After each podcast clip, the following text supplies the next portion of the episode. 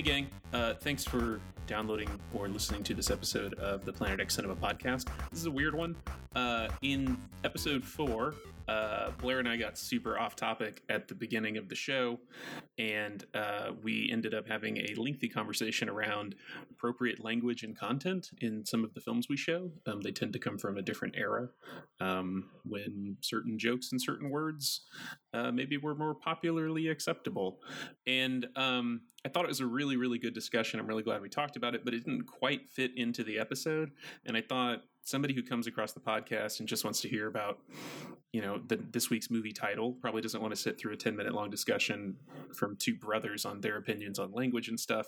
But i feel like it's a really important topic and i feel like it's a topic that is particularly potent when we start showing movies that that skirt uh, what's acceptable today. Um, and, uh, and and in some cases tread irreverently over that line. So I just wanted to put this out there. Um, if you want to get back to us talking about hypothetical movies and, and casting and soundtracks and stuff, uh, go check out one of the other episodes. But if you're interested in this these sort of topics, or if you're just interested on two cisgendered white dudes' hot take on uh, hurtful language, then uh, give this a listen. And yeah, let us know what you think.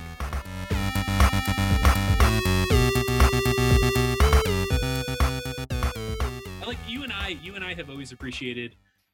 I think because we grew up in the era, in like the golden era of Muppets, you and I have appreciated like kiddie movies that are also adult movies and movies that are kind of for everyone of all ages. And I, I feel like those How to Train Your Dragon movies are like that. So I, I don't think Minions is that, but then again, I haven't seen it. So no, it's it's not. But I mean, How to Train Your Dragon. There's a child protagonist that straight up loses a limb. Yeah. I mean, yeah, it's great. And they don't gloss that over. He has a metal leg in the sequel. I mean, no, dude, and, and, and, like people like you and me don't spend enough time giving credit to contemporary filmmakers. Like that's fucking well, cool. That's some Monster Squad shit. Like, oh, dude, I re I re rewatched. Like I have to. I watched Monster Squad. I watch Monster Squad all the time. I watched it last night, actually, coincidentally. And man, that is a harsh movie my goodness, that's a harsh. It's it's just the first five minutes. Being a kid in the '80s was dark.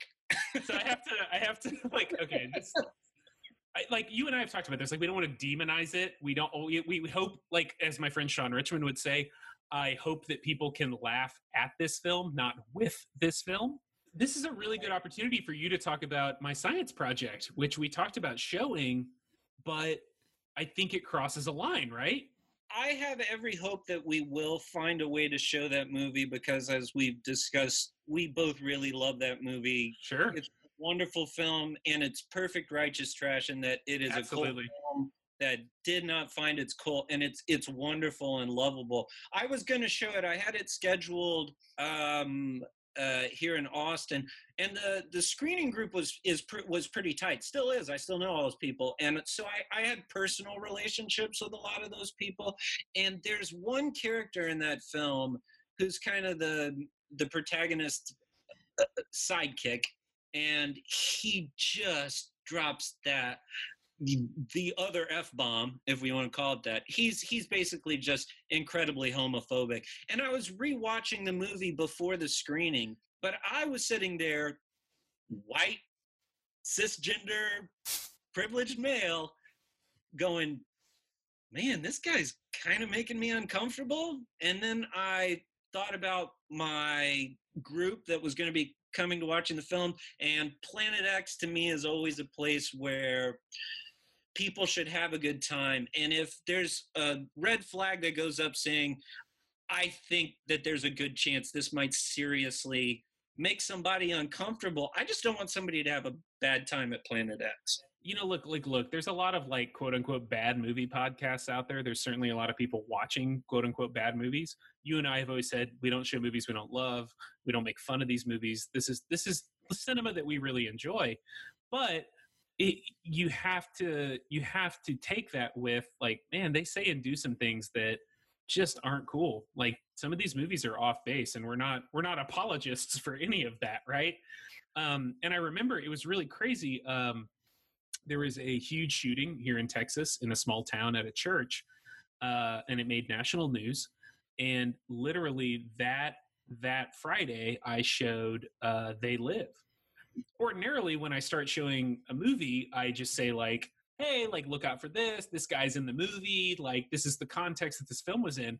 And it was I I again I talked to a friend of mine and just said, "I feel like I have to say something," and I did. I was like, "Look."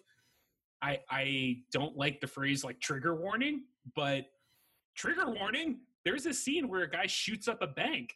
And this is the same week that a national headline shooting happened in, around the corner from my house.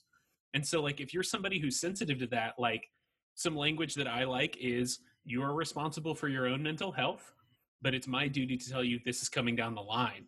The counterpoint that I would like to make to that is that nobody gets up before a Martin Scorsese film and apologizes for the fact that you're about to watch a bunch of garbage people spew horrible language and do the most horrible thing that you can imagine. Sure, that's fair. Because it's art and yet if you look at my science project you go like that is a very accurate representation of what my high school experience was like in terms oh. of how people talk. So I think if you lend the films that we show the same credence that you would lend any other film, and most people do. You know why? Because people are smart. Um, that it's not normally an issue, but I do think it's important for people to know that we do think about those things before we just throw a movie up on a screen. We do. And it fucking sucks. It fucking sucks that those words exist. It hurts. It sucks that those words are hurtful it sucks that movies made light of that stuff. Like I don't want to I don't want to gloss over that, but uh, at the same time, I think um, well, no, you know what? Actually, I'm just going to leave it there. It fucking sucks. I, I think that's that's, that's the that's the end of the story. It fucking sucks. To your point, most people are really good. Most people are really smart. Most people are really understanding. I think there are going to be movies that come along that we go, you know what, this is a really fun movie, but it's just a little shitty, so we're not going to show it. And you know, if two cisgendered white guys don't show a B movie to like 50 people, then I can rest easy at night. like that's, you know what? I'm willing to take that hit. you know, we we may have to edit all of that out and just post that as the Planet X apologist overthinking podcast episode. No, you, know, you know what? No, like I really, I really like that that discussion happened. I don't know where it lives. Maybe it lives in this episode. Maybe it lives somewhere else. But that was that. By the way, listening audience, that was truly off the cuff because the lead in was supposed to be Blair has an exciting announcement, and then I was supposed to do my exciting announcement. Well, mine wasn't really. We ended up I, having. I dropped some earth-shaking news. I don't. I think we were just in an emotionally vulnerable spot and needed to recoil after the entire Nefario incident.